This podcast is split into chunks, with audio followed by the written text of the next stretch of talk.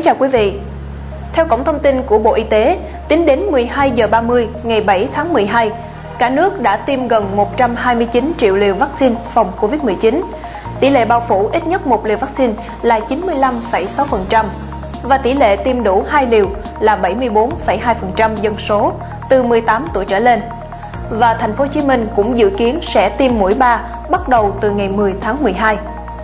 Như vậy, khi tỷ lệ phủ vaccine càng cao, thì câu chuyện mở cửa trở lại các hoạt động kinh tế thực hiện bình thường mới đã đến lúc cần được nhìn nhận và thực hiện một cách rõ ràng để người dân yên tâm ổn định cuộc sống. Thế nhưng, tại nhiều địa phương, mặc dù tỷ lệ tiêm vaccine đã ở mức cao, các quy định phòng dịch vẫn đang được áp dụng nghiêm ngặt.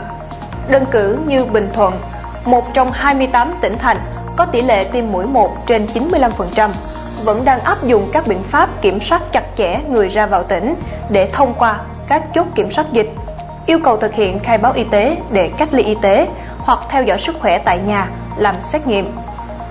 Bà Rịa Vũng Tàu, Lâm Đồng, nơi có tỷ lệ tiêm đủ 2 mũi vaccine trên 90% cũng đang trong tình huống tương tự. Những mâu thuẫn này đang trở thành rào cản cho việc mở cửa kinh tế, và đây vẫn là vấn đề được quan tâm hàng đầu trong tuần qua. Tỷ lệ tiêm chủng đã ở mức cao nhưng vẫn chưa khôi phục các hoạt động kinh tế. Theo số liệu từ Cổng Thông tin Bộ Y tế về đại dịch COVID-19, hiện đã có 54 tỉnh, thành phố có tỷ lệ bao phủ đủ 2 liều vaccine cho dân số từ 18 tuổi trở lên đạt trên 50%. Trong đó có 35 tỉnh, thành phố có tỷ lệ bao phủ trên 70%. Các tỉnh, thành phố có tỷ lệ tiêm mũi 2 trên 90% là Hà Nội, Hải Phòng, Quảng Ninh, Điện Biên, Khánh Hòa, Bà Rịa Vũng Tàu, Đồng Nai, Long An, Lâm Đồng, Cần Thơ và Cà Mau. Mặc dù tỷ lệ bao phủ vaccine tại các tỉnh thành đang cho thấy những tín hiệu lạc quan, tuy nhiên diễn biến khó lường của dịch bệnh khiến các địa phương có những ứng xử khắt khe đối với người đến từ các địa phương khác. Trong khi Thành phố Hồ Chí Minh với tỷ lệ tiêm đủ 2 mũi vaccine trên 95% đã mở cửa hầu hết các hoạt động kinh tế và có kế hoạch tiêm mũi 3 vaccine cho người trên địa bàn, thì nhiều tỉnh thành vẫn đang đóng chặt cửa. Đơn cử như Bà Rịa Vũng Tàu, tỉnh cũng có tỷ lệ tiêm đủ 2 liều vaccine trên 90%, vẫn đang hạn chế nhiều hoạt động kinh tế, trong đó có quy định không cho phép các cơ sở lưu trú đón khách qua đêm, ngoại trừ 4 cơ sở lưu trú được tỉnh chọn làm thí điểm. Điều này không chỉ gây khó cho người dân có nhu cầu đi du lịch, mà còn trở thành rào cản để ngành du lịch, một trong những ngành mũi nhọn của tỉnh này, có cơ hội phục hồi. Cho đến ngày hôm nay, 10 tháng 12, chính quyền tỉnh Bà Rịa Vũng Tàu mới cho phép các hoạt động nhà hàng, khách sạn được hoạt động trở lại ở vùng xanh sau hơn 5 tháng tạm dừng. Sự mâu thuẫn giữa tỷ lệ tiêm chủng ngày càng cao và chính sách đóng cửa của nhiều địa phương đã khiến nhiều chuyên gia đặt ra câu hỏi Việt Nam có thực sự muốn mở cửa kinh tế, nhất là lĩnh vực du lịch hay không? Tiến sĩ Lương Hoài Nam đã chia sẻ thẳng thắn, không doanh nghiệp nào đặt lợi ích kinh doanh cao hơn sự an toàn của cộng đồng, khách hàng và nhân viên. Do đó, không nên lấy lý do chống dịch làm khó cho doanh nghiệp và người dân một cách thiếu cơ sở khoa học vì sợ trách nhiệm. Nhiều tỉnh thành gặp khó khi lên kế hoạch cho học sinh đi học trở lại. Ngày 13 tháng 12 tới đây, Thành phố Hồ Chí Minh sẽ thí điểm cho học sinh lớp 9 và lớp 12 đi học trực tiếp trở lại. Lớp 1 và mẫu giáo 5 tuổi sẽ dời thời gian học trực tiếp sau khi có những điều chỉnh phù hợp. Trước đó, ngày 1 tháng 12, Ủy ban Nhân dân Thành phố Hồ Chí Minh đã ban hành kế hoạch tổ chức học tập trực tiếp tại các cơ sở giáo dục trên địa bàn. Theo đó, các trường sẽ thí điểm dạy học trực tiếp từ ngày 13 tháng 12 đối với lớp 1, lớp 9 và lớp 12 trong 2 tuần. Trẻ mẫu giáo 5 tuổi sẽ bắt đầu đến trường từ ngày 20 tháng 12. Tuy nhiên, kế hoạch sau khi ban hành vấp phải nhiều ý kiến trái chiều. Theo thống kê của Sở Giáo dục và Đào tạo Thành phố Hồ Chí Minh, hơn 70% ý kiến phụ huynh không đồng ý cho trẻ lớp 1 đến trường trong buổi họp của 565 trường tiểu học trên địa bàn. Những người phản đối cho rằng không nên thí điểm với trẻ lớp 1 vì các em còn quá nhỏ, hiếu động, chưa có ý thức rõ ràng về phòng chống dịch và cũng là nhóm tuổi chưa tiêm vaccine. Cho đến ngày 8 tháng 12, Thành phố Hồ Chí Minh đã ra văn bản thông báo chưa thí điểm đi học lại cho học sinh lớp 1 cho đến khi có thông báo mới. Tương tự Thành phố Hồ Chí Minh, tại Hà Nội, sáng ngày 5 tháng 12, một ngày trước khi hàng ngàn học sinh lớp 12 trở lại trường, Giám đốc Sở Giáo dục và Đào tạo Hà Nội đã ký công văn hỏa tốc điều chỉnh việc tổ chức dạy học trực tiếp cho học sinh các trường trung học phổ thông, trung tâm giáo dục nghề nghiệp, giáo dục thường xuyên trên địa bàn, sau khi có quyết định chính thức ngày 2 tháng 12 và ra văn bản hướng dẫn cập nhật thêm một số nội dung ngày 3 tháng 12. Đến sáng ngày 6 tháng 12, khoảng 50% học sinh lớp 12 trên địa bàn thành phố Hà Nội quay trở lại trường học trực tiếp. Trong bối cảnh dịch Covid-19 vẫn chưa có dấu hiệu lắng xuống, tỷ lệ trẻ em chưa tiêm vaccine vẫn ở mức cao, tâm lý lo lắng của các bậc phụ huynh là điều dễ hiểu. Còn với các nhà quản lý, việc xử lý tình huống đóng mở trường học chưa từng có trong tiền lệ như lúc này cũng trở thành bài toán khó.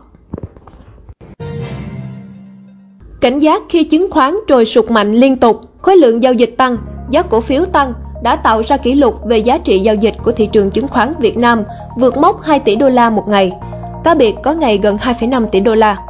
Số lượng tài khoản mới lập kỷ lục sau từng tháng đã bơm thị trường đến một mức độ có thể xuất hiện rủi ro. Khi số lượng nhà đầu tư cá nhân tăng quá nhanh và nhiều doanh nghiệp phi tài chính lấy đầu tư chứng khoán làm lợi nhuận kinh doanh, thị trường không thể không bật chế độ cảnh giác cao.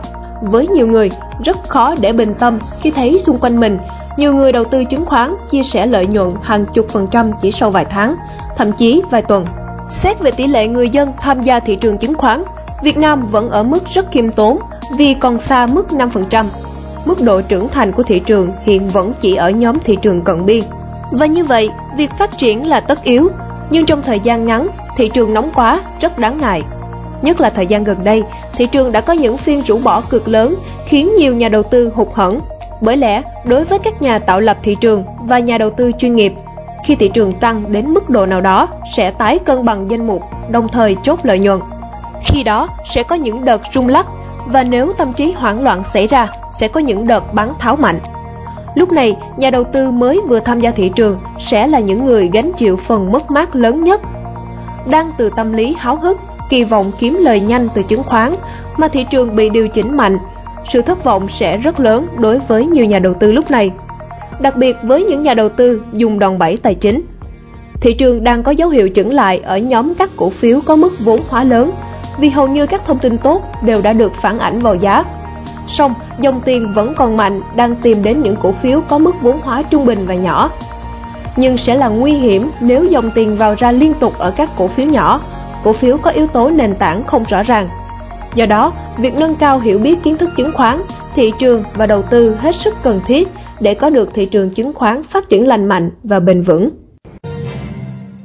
Đề xuất mở lại các chuyến bay thường lệ từ 15 tháng 12. Bộ Giao thông Vận tải vừa có văn bản báo cáo Thủ tướng Chính phủ đề xuất kế hoạch khôi phục các chuyến bay thương mại quốc tế thường lệ từ tháng 12 năm 2021. Theo đó, Bộ Giao thông Vận tải đề xuất 2 giai đoạn thí điểm trước khi khôi phục hoạt động khai thác quốc tế thường lệ. Giai đoạn 1 dự kiến sẽ bắt đầu thực hiện ngay từ ngày 15 tháng 12 và kéo dài 2 tuần. Trong giai đoạn này sẽ tổ chức chuyến bay thường lệ giữa Việt Nam và 9 thị trường có hệ số an toàn cao, gồm Bắc Kinh Trung Quốc, Tokyo Nhật Bản, Seoul Hàn Quốc, Đài Bắc Đài Loan, Bangkok Thái Lan, Singapore, Viêng Chăn Lào, Phnom Penh Campuchia, San Francisco và Los Angeles Mỹ. Sân bay tiếp nhận là Nội Bài, Tân Sơn Nhất với tần suất 4 chuyến một tuần một chiều cho mỗi bên. Giai đoạn 2 từ tháng 1 năm 2022.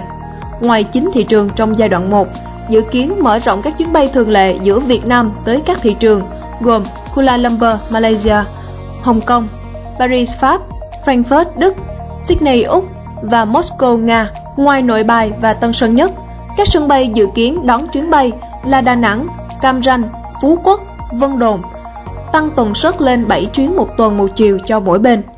Giai đoạn này dự kiến kéo dài một tháng. Chính thức mở cổng bình chọn thương hiệu vàng Thành phố Hồ Chí Minh. Nhằm ghi nhận và tôn vinh các thương hiệu sản phẩm, hàng hóa, dịch vụ uy tín, tiêu biểu của các doanh nghiệp trên địa bàn Thành phố Hồ Chí Minh đã có nhiều nỗ lực và thành công trong việc xây dựng thương hiệu. Năm nay, giải thưởng thương hiệu vàng Thành phố Hồ Chí Minh tiếp tục được Sở Công Thương phối hợp với Tạp chí Kinh tế Sài Gòn tổ chức. Hơn một tháng sau khi được công bố, đến nay đã có 51 doanh nghiệp đạt tiêu chuẩn tham gia. Chương trình bình chọn dành cho người tiêu dùng bắt đầu từ ngày 6 tháng 12 năm 2021. Bạn đọc có thể tham gia bình chọn bằng cách truy cập vào địa chỉ website thương hiệu vàng.thesaigontimes.vn.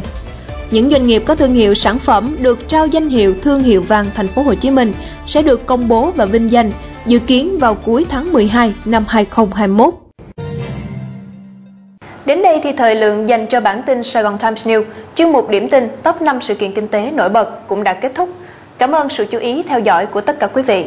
Xin chào và hẹn gặp lại.